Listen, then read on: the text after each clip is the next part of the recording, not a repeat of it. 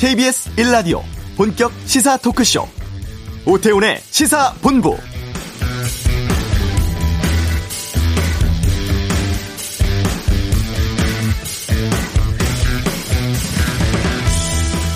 동해안을 따라 북상할 것으로 예보됐던 10호 태풍 하이선 오전 9시쯤 울산 남쪽 해안으로 상륙을 했고 지금도 계속 북쪽으로 올라가고 있습니다.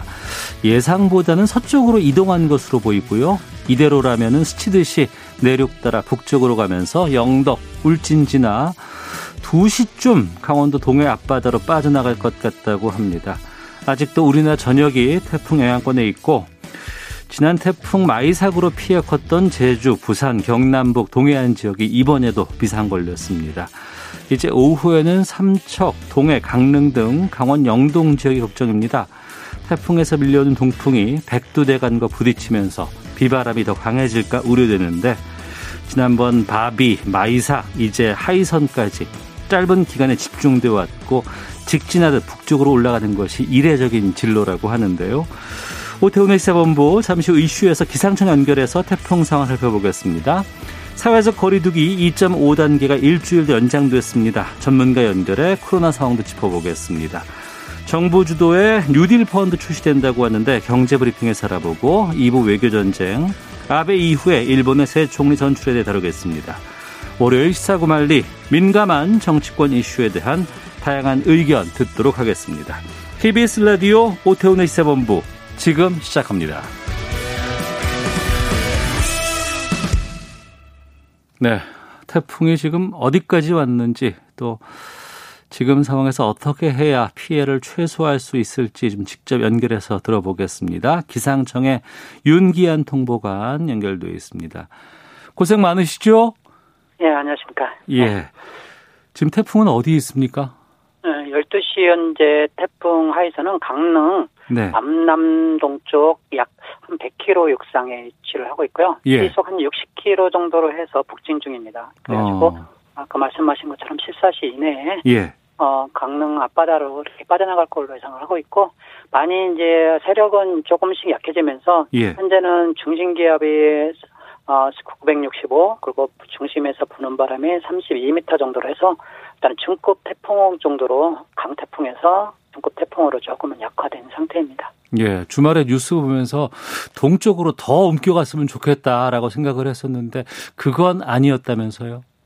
네, 어, 해상으로 조금은 더 비켜갈 걸로 예상을 했는데, 네. 어, 실제로 우리나라 주변에 그 서, 우리나라 북서쪽에 있는 차고 건조한 공기하고 우리나라 음. 동쪽에 있는 어, 고, 어, 수분 건조, 아, 수분 다습한 어, 고온 다습한 북태평양 고기압 사이에서 수축과 뭐 확장을 하는 있는데 어, 이번에 태풍은 약간 내륙 쪽으로 더 붙어서 네. 수단 부근으로 상륙을 해서 말씀하신 것처럼 동해안 스치듯이 이렇게 지나가는 걸로 잠시 상륙해서 지나가는 걸로 그렇게 어, 분석이 되었습니다. 네. 태풍 경로가 바뀌게 된 이유 같은 것들 뭐 여러 가지 분석도 해봐야 될 것 같고 뭐 해수면이라든가 이런데 온도도 중요할 것 같다 그러는데 어떤 것들이 좀 영향을 미쳤다고 보세요? 일단 태풍 경로는 태풍은 한마디로 주변 기압계에 의해서 네. 살아있는 진로를 이렇게 따라가거든요. 계속 어. 살아있는 진로. 그런데 이제 주변 기압계가 그대로 있는 게 아니고 계속해서 예. 변화를 합니다. 오늘의 조건에 의해서. 음. 그래서 그런 주변 기압계가 근데 훨씬 큰 상태예요. 네. 어, 태풍보다도 사이즈나 뭘 볼 때. 그래서 어. 주변 기압계가 잠깐만 변화해서도 태풍은 약간 진로들이 약간 변경될 수 있거든요. 네. 그런 차원에서 어, 어, 어 이번에는 북태평양 고기압 쪽이 약간 더 약간 어, 그 균형에서 약간 더 우세해서 약간 어, 매력적으로 붙지 않았나 일단 현재는 조심스럽게 판단을 하고 있습니다. 네. 동해 쪽으로 해서 강릉 지나서 이제 빠져나갈 것 같다고 말씀하셨습니다만 그래도 지금 계속 전국이 다 태풍 영향권이 있는 건 마, 맞습니까? 예, 일단은 제주도나 이런 데서는 태풍 12시보로해서 태풍 특보가 일반 특보로 해서 변경되면서 태풍에서는 바람이 불더라도 태풍에서는 점차 멀어지고 있고요. 예. 그다음에 남부지방도 실질적으로 비가 많이 그쳤습니다. 전라남도나 경상남도 어. 그리고 어, 경상북도 일부 지역만 끝에리 지역만 비가 오고 있고 예. 그리고 지금 현재 어, 그들 지역에서는 이제 바람만 조금 불다가 바람도 오후에 남부지방은 점차 잦아들 걸로 그렇게 예상을 하고 있습니다. 단지 네. 이제 어, 중부지방에서 특히나 어, 태풍하고 가까운 경, 어, 강원 동해안 쪽이 음. 지금까지 한 200mm 가량 강수량이 내렸는데 지금도 시간당 한 60mm 강수량이 강원 산지 쪽에서 계속 내리고 있거든요. 강원 네. 동해안. 이들 지역에서는 오늘 오후까지는 어. 한 4, 5시까지는 강하게 비가 내릴 거거든요. 시간당 4, 50mm 해서. 예. 그러니까 이들 지역에서는 어, 비 피해는 굉장히 조금 조심을 해야 하고 하나는 또 외로 이제 태풍하고 많이 떨어진 서해상에 비가 좀 강하게 오는 데가 있습니다. 충청도나 경기 예. 해안 쪽에. 어. 이쪽은 어, 우리나라 북서쪽에 있는 차고 건조한 공기하고 태풍에서 물고 온 공기가 서로 만나는 지역입니다. 네.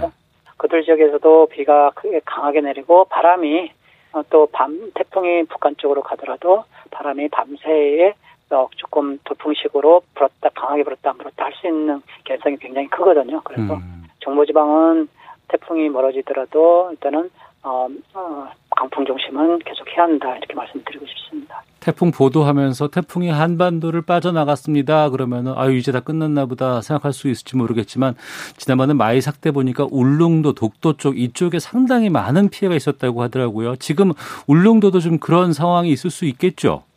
네, 울릉도는 현재 다행히 비는 네. 좀 비는 많이 내리고 있지 않고요. 비는 굉장히 약해진 상태이고 어. 바람은 계속해서 남풍 형태로 해서 강하게 불고 들어가고 있습니다. 예. 그래서 파도로 인한 피해는 계속 가능성이 커서 어, 이들 지역에서 울릉도 독쪽에서는 파도에 대한 피해나 강풍에 대한 피해는 계속 좀 어, 주의를 해야 합니다. 네. 지난번 마이삭 때는 강풍 때문에 피해가 상당히 컸습니다. 뭐 부산에 유리창이 뭐 깨졌다거나 뭐 이런 것들 많이 있었는데 이번 이 하이선은 비도 많이 내렸고 강풍도 상당히 좀 거셌다면서요.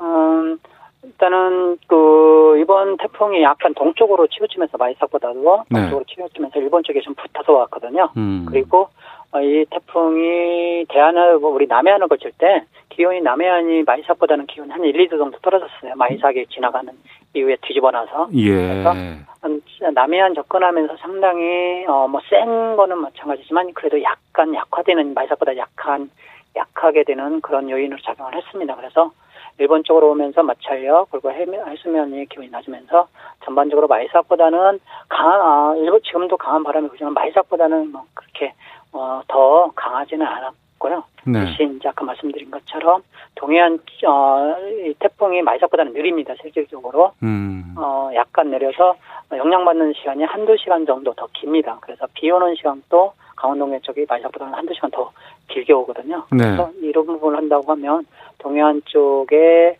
어, 어, 비 피해 그리고 같은 바람이라도 조금 낮은 바람이라도 시간이 좀 길으니까 그걸로 인한 피해 이런 것들은 좀 계속 주의가 어, 필요합니다. 네. 밤새 여러 가지 뭐 걱정됩니다라는 보도들 나오고 있으면서 특히 이제 좀 우려됐던 게 이제 해일 피해 얘기가 많이 있었거든요. 이제 해일은 괜찮습니까?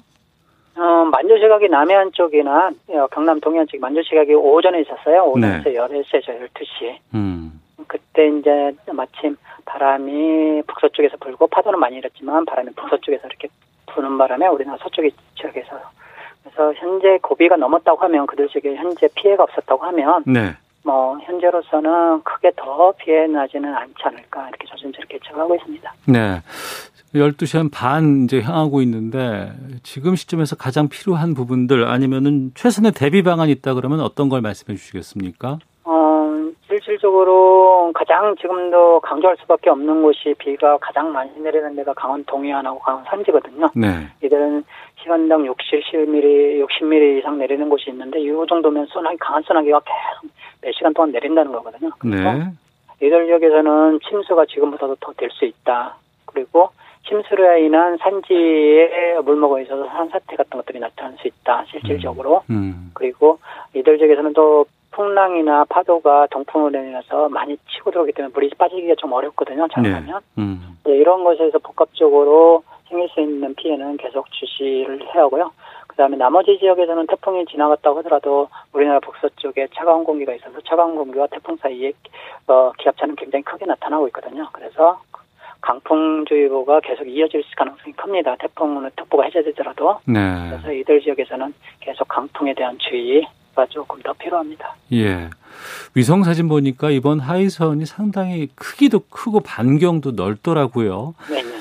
완전히 우리나라가 이 태풍의 영향권에서 벗어나는 시점은 언제쯤으로 예상하면 될까요? 어, 오늘 밤에 청주를 어, 저기 청진 북한 청진을 지나서 중국 쪽으로 내일 새벽 정도 지나서 거기서 저기압으로 보내면서 소멸은 될 것으로 예상을 하고 있습니다. 그래서 태풍의 특보들은 대부분 어, 오늘 오후하고 밤 사이에 점차 순차적으로 어, 어, 해제가 될 건데 아까 말씀드린 것처럼 계속 우리나라의 주위에 찬 공기가 있 고 태풍 사이에서 기압 강도가 높기 때문에 어, 강풍주의보로 해서 내일 새벽이나 아침까지는 음. 정부지방으로 해서는 강풍주의보가 계속 날 수 있는 가능성이 있다 이렇게 말씀드리겠습니다. 밤새 고생하셨을 것 같은데 윤기현 통보관도 그럼 오늘 밤에는 좀 집에 들어가실 수 있으세요? 음, 일단은 상황을 조금 더 보고 지나가는 거 봐야 할 것 같습니다. 그렇군요. 마이삭 때도 이런 질문 드렸던 것 같은데 네. 또 태풍이 옵니까? 어, 마이삭 때는 그때 말씀드렸을 때는 어, 실제로 한 2, 3일 후에 미래 세계의 날씨에 대해서는 수치 모델이란 프로그램에 의존할 수밖에 없거든요. 네. 이제 그 수치 모델의 확률이 조금 높은데 마이삭 때는 이번 어, 이번 하이산의 어, 그 태풍에서 하이산의 그 태풍 발생을 갖다가 어느 정도 포착을 했었는데 네. 지금 현재로서는 2, 3일 후에나 아니면 일주일 이내에서도 모델에서 어, 수치 모델에서 우리나라 거든 외국이거든 다 일단은 태풍이 나타날 징조는 없습니다. 음. 그래서 지금 많이 이제 언론에서 나오는 것처럼 11호 태풍이 바로 올 것 같은 그런 정도는 아니고요. 네. 당분간은 5일이나 뭐 일주일 이내는 우리나라에 영향 줄 가능성은 없다. 음. 이렇게 말씀을 드리고 하나는 이제 근데 10월 달까지는 북태평양 고기압의 아, 북태평양의 기온이 높아서 수온이 높다 보니까 태풍이 언제든지 발생할 수 있습니다. 네. 그래서 현재까지 한 10개 정도가 만들어졌는데 평년에 보면 한 20, 한 3, 4개 정도까지 만들어지거든요. 북태평양에서. 어. 그럼 앞으로도 13개 정도는 통계적으로 본다면 만들어질 수 있는 여건이거든요. 예. 그러면은 만들어진다고 하면 우리나라는 그 우리나라가 10월 달까지는 북태평양 고기압에 가장자리 들었다가 일본 쪽으로 들었다가 이렇게 해야 되는 상황이어서 우리나라 음. 쪽으로 북태평양 고기압이 조금만 올라오면 태풍 만들어질 때 우리나라가 가능성은 있다. 네. 근데 이제 통계적으로 보면 한두 개 정도는 영향을 줄 수 있다. 어. 그 정도로 저희가 분석을 하고 있습니다. 알겠습니다. 좀 바람대로라면은 그만 왔으면 좋겠어요. 아, 좀 너무 고생 많으십니다. 자, 오늘 말씀 여기까지 듣겠습니다. 고맙습니다. 네, 감사합니다. 네, 기상청의 윤기한 통보관이었습니다.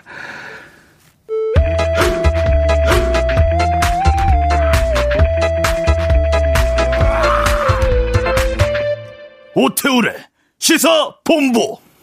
네, 어, 강화된 사회적 거리두기 어, 수도권은 2.5단계라고 하는데 다음 일요일까지로 일주일 더 연장이 됐습니다. 오늘 신규 확진자 100명대 초반으로 떨어졌습니다.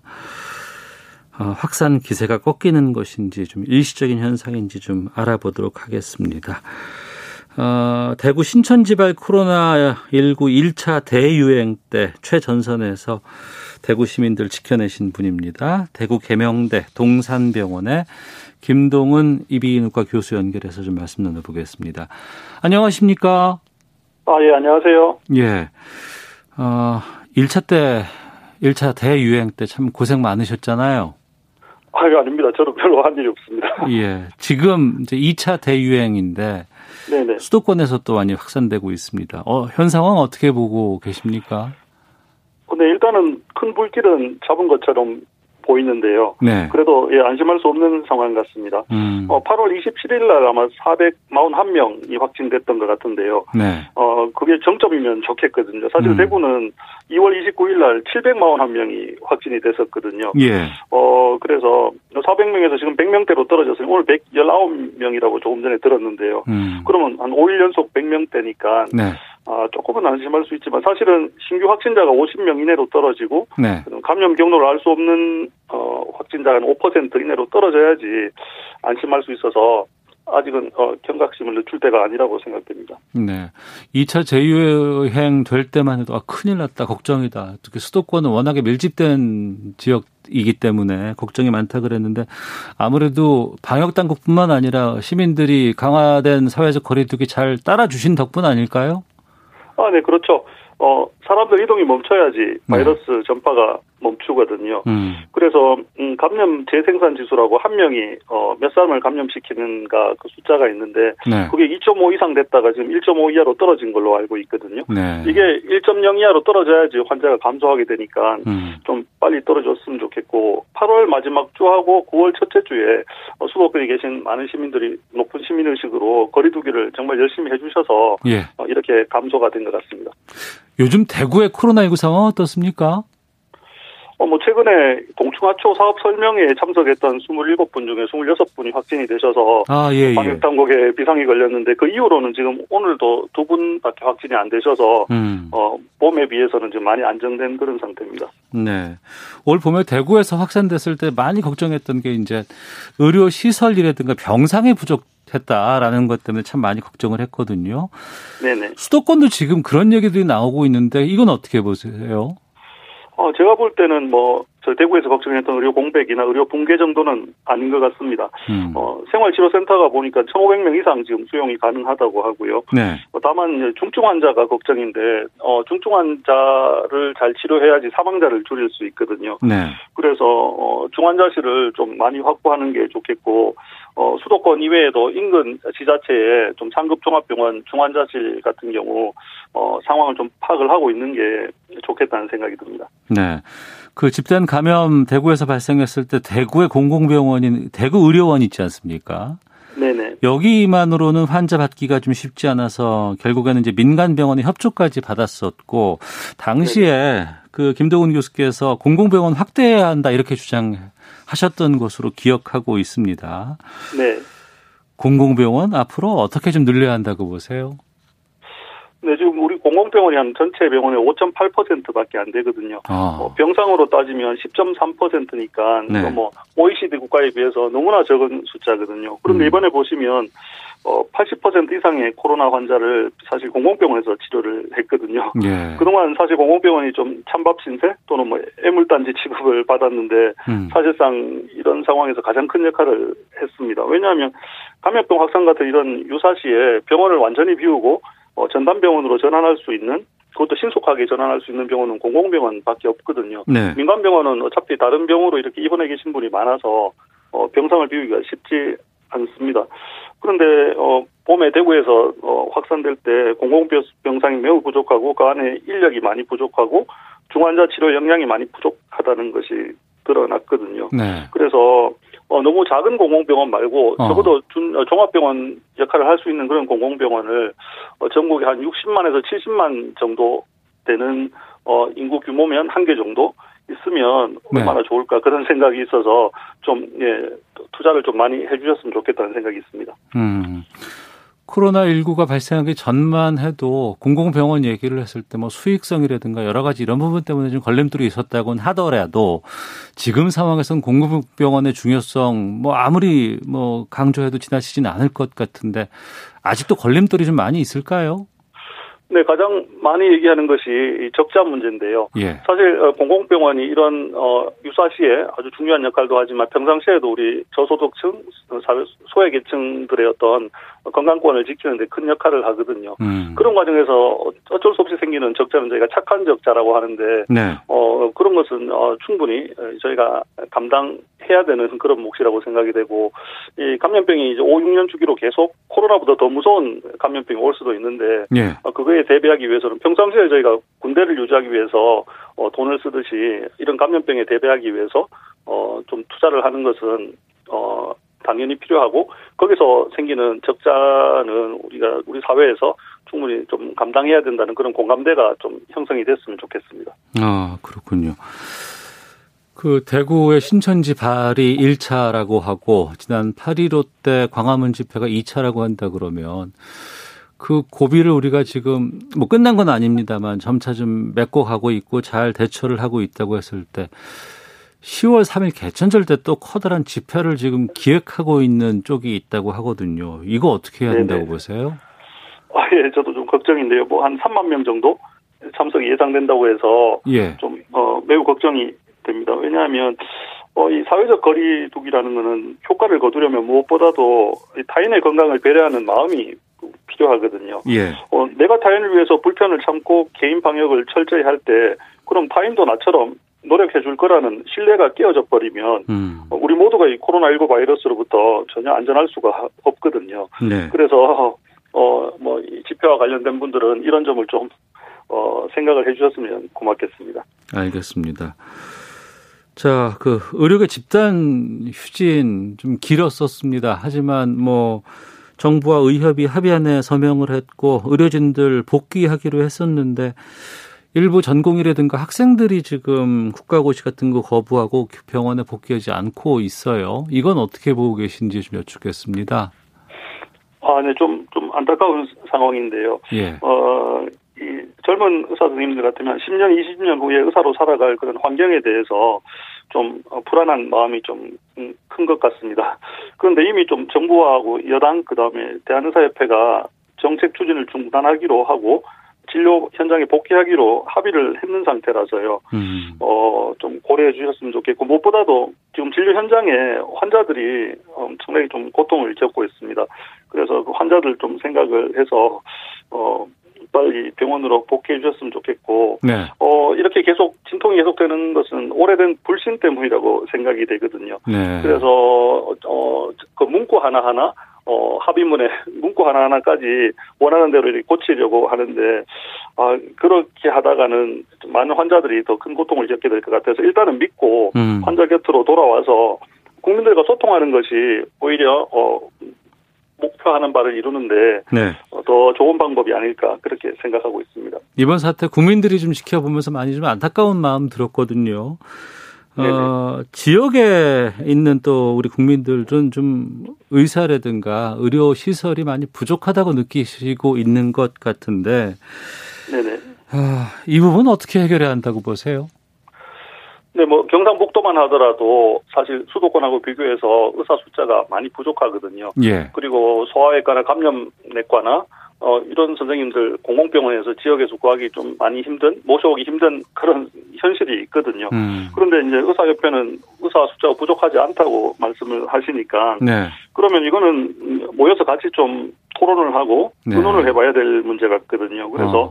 의료계, 정부, 그리고 시민들이 모두 참여하는 어떤 공론의 장이 좀 필요할 것 같고, 뭐 의정 협의체도 중요하지만 거기에 국민이나 저 중요한 건 환자 들이거든요. 환자분들도 예, 예, 예. 거기에 같이 음. 논의의 장에 들어와서 국민협의체처럼 만들어서 네. 이게 사실 우리 미래의 문제잖아요. 예, 어, 미래 우리나라 의료의 설계도를 어, 좀 토론하고 수기하는 과정을 거쳐서 민주적인 방법으로 좀 어, 설계를 해보면 어떨까 그런 생각이 있습니다. 음, 알겠습니다.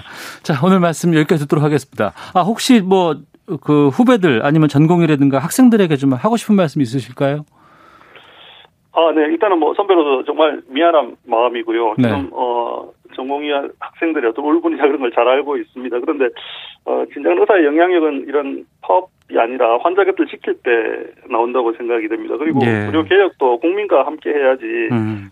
성공할 수 있거든요. 그래서 어 빨리 음, 환자 곁으로 강의실로 돌아오면 좋겠습니다. 의사가 되고자 했던 그 처음의 마음, 그 초심을 한번 좀 기억해 주셨으면 좋겠다 그런 생각이 있고 환자분들께도 아, 정말 죄송하다는 말씀을 어, 좀 드리고 싶습니다. 그런데 사실 우리 의사들이 교과서나 선배 의사로부터 배우는 것보다 환자분들로부터 배우는 게 훨씬 더 많거든요. 예, 예. 그래서 병원에 오시면 아마 이제 전공의 선생님들하고 만나시게 될 텐데 아하. 어깨 한번 두드려 주시고 한번 보듬어 주시고 네. 이렇게 격려의 말씀을 해주시면 아마 장차 좋은 의사 정말 good doctor가 되리라고 생각합니다. 알겠습니다. 오늘 말씀 고맙습니다.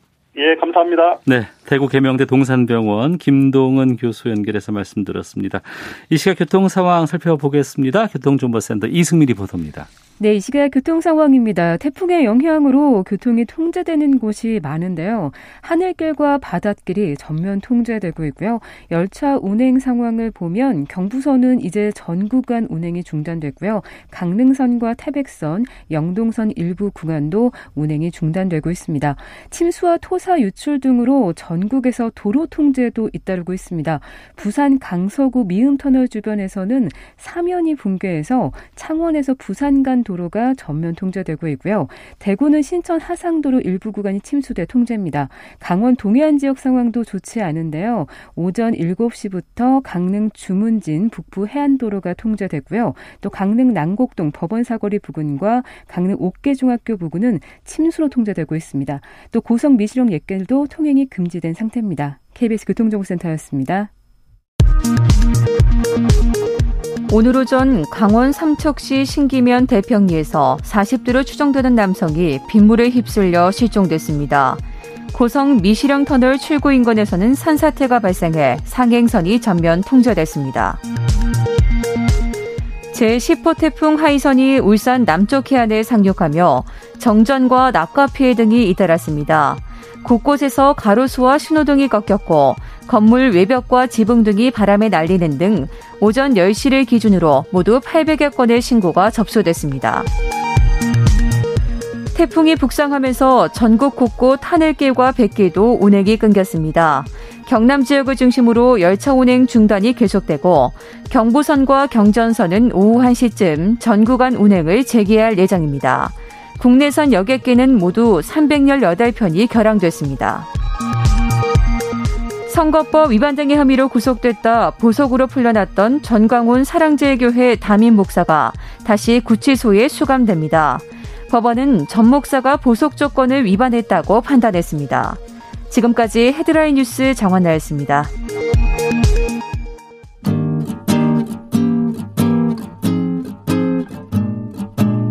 KBS 1라디오 오태훈의 시사본부 여러분의 참여로 더욱 풍성해집니다. 방송에 참여하고 싶으신 분은 문자 9730번으로 의견 보내주세요. 짧은 문자는 50원, 긴 문자는 100원의 정보 이용료가 붙습니다. 애플리케이션 콩과 마이케이는 무료고요. 시사본부는 팟캐스트와 콩, KBS 홈페이지를 통해 언제나 다시 들으실 수 있습니다. 많은 참여 부탁드려요. 네, 월요일 알기 쉽게 경제 뉴스를 풀어드리는 시간입니다. 경제브리핑 참 좋은 경제연구소 이인철 소장과 함께합니다. 어서 오세요. 예, 안녕하세요. 정부 주도의 이른바 뉴딜 펀드가 곧 출시된다고 합니다. 뉴딜 펀드가 뭐예요? 어, 포스트 코로나 이후에 한국 경제가 뭘 먹고 살지, 예. 이제 새로운 성장 동력을 키우고 일자리 만든다는 게 한국형 뉴딜입니다. 네. 아, 그린 뉴딜, 디지털 뉴딜로 대변되는 뉴딜 사업은 앞으로 5년 동안 총 170조 원을 투입을 해서 새로운 일자리 190만 개를 만들겠다는 중장기 프로젝트입니다. 음. 아, 이런 국책 프로젝트에 이제 국민들의 자본 참여를 독려하겠다는 건데요. 네. 이게 두 가지 의미가 있습니다. 하나는 시중에 3천조 원이 넘는 이 유동성이 지금 부동산 주식으로 과도하게 쏠림 현상이 나타나고 있거든요. 갈 곳 없다고 하잖아요. 맞습니다. 이렇게 위험 자산이 지금은 좋지만 버블이 꺼질 경우에 어. 투자자들은 막대한 손실을 입게 됩니다. 따라서 이 과도하게 부동산으로 쏠린 유동성을 한국형 뉴딜 펀드로 유인하겠다는 것과 음. 또 하나는 170조 원에 달하는 엄청난 재원이 소요되다 보니까 이게 민간의 참여로 네. 정부의 재정 부담을 덜겠다라는 의도가 숨어 있습니다. 아, 여윳돈이 좀 있어요.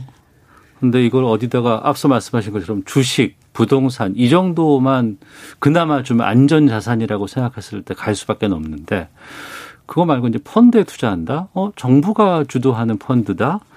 그러면 이거는 수익률 얼마나 예상할 수 있을까요? 그렇습니다. 지금 정부가 추진하고 있는 한국형 뉴딜 펀드는 크게 세 가지로 구별이 되는데요. 네. 정말로 이제 뉴딜 펀드는 뉴딜 관련 기업 그리고 프로젝트에 투자하는 이른바 국민 참여형 뉴딜 펀드가 있고요. 그럼 개인이 참여할 수 있는 거죠. 맞습니다. 예, 예. 그다음에 세제 혜택을 주는 뉴딜 인프라 펀드가 있고 또 민간이 투자할 수 있는 민간 뉴딜 펀드 이게 세 개가 동시에 가동이 되는데 이 가운데 예. 개인들이 참여가 가능한 20조 원 규모의 정책형 뉴딜 펀드입니다. 정책형 뉴딜 펀드. 예, 여기에는 이제 공공 자금이 7조 원인데 정부의 재원 3조 원, 네. 정책금융공사가 4조 원, 음. 여기다 민간 투자 자금 13조 원이에요. 네. 이게 내년부터 일반 투자자를 대상으로 공모를 받습니다. 아직 뭐 뉴질 프로젝트의 구체적인 내용, 투자처가 정해진 건 아니지만 네. 다만 이런 펀드를 통해서 조성된 자금을 뭐 재생에너지나 뭐 수소차 분야, 인공지능 분야, 태양광 산업과 같은 데 투자하게 될 것으로 보이는데 가장 중요한 건 기대 수익률인데요.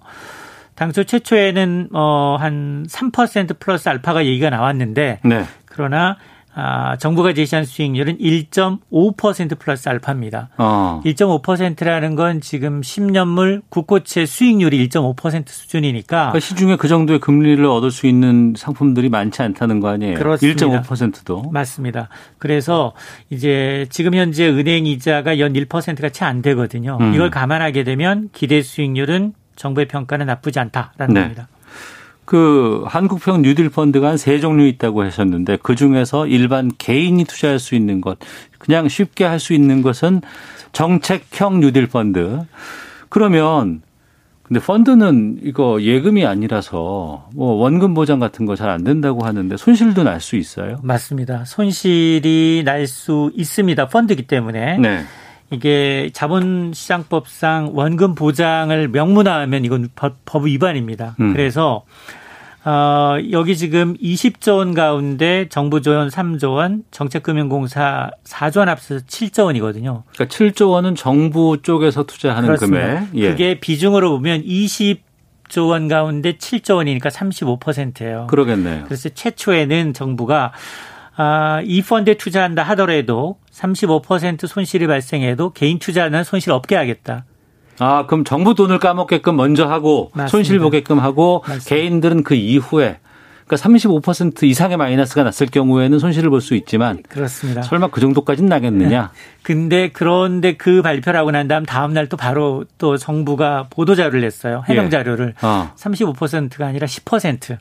왜냐하면 예. 거기 정책금융공사 돈이 들어가니 어. 정부의 재원 이제 한 3조 원 정도의 비중을 따진다면 네. 이게 10% 선이고 이런 걸 후순위로 음. 정부가 마이너스가 나더라도 먼저 떠안고 플러스 수익률이 나더라도 국민들한테 먼저 수익률을 내주고 나중에 후순위로 투자하겠다라는 건데 네. 어쨌든 이게 정부의 재정이 많이 투입되는 프로젝트일수록 개인이 원금 손실 보전 비율은 더 높아지는 겁니다. 음. 글쎄요. 냉정하게 봤을 때 실제로 투자 메리트는 좀 있다고 보세요? 지금 그 저축은행도 1, 2% 특판 상품이 나오면 금방 절판됩니다. 1, 2%만 예, 달아도 예. 순식간에 완판되거든요. 어. 그래서 지금 1.5% 플러스 알파의 수익률을 보장한다면 꽤 네. 많은 시중 유동 자금이 몰릴 것으로 보입니다. 음. 추가로 이제 세제 혜택이 주어지는 펀드도 있거든요. 네. 그러다 보니까 안전하고 수익성도 기대할 수 있다라는 건데 이 뉴딜 인프라 펀드의 경우에는 아, 지금 예상하기로는 국민일인당 투자 금액이 2억 원 한도 내에서는 배당 소득에 대해서도 9%의 저율의 분리과세를 적용하겠다는 겁니다. 네. 통상 금융상품에 대한 배당 소득은 한 세율이 14%인데 이거보다 현저하게 낮죠. 음. 다만 문제는 뭐냐?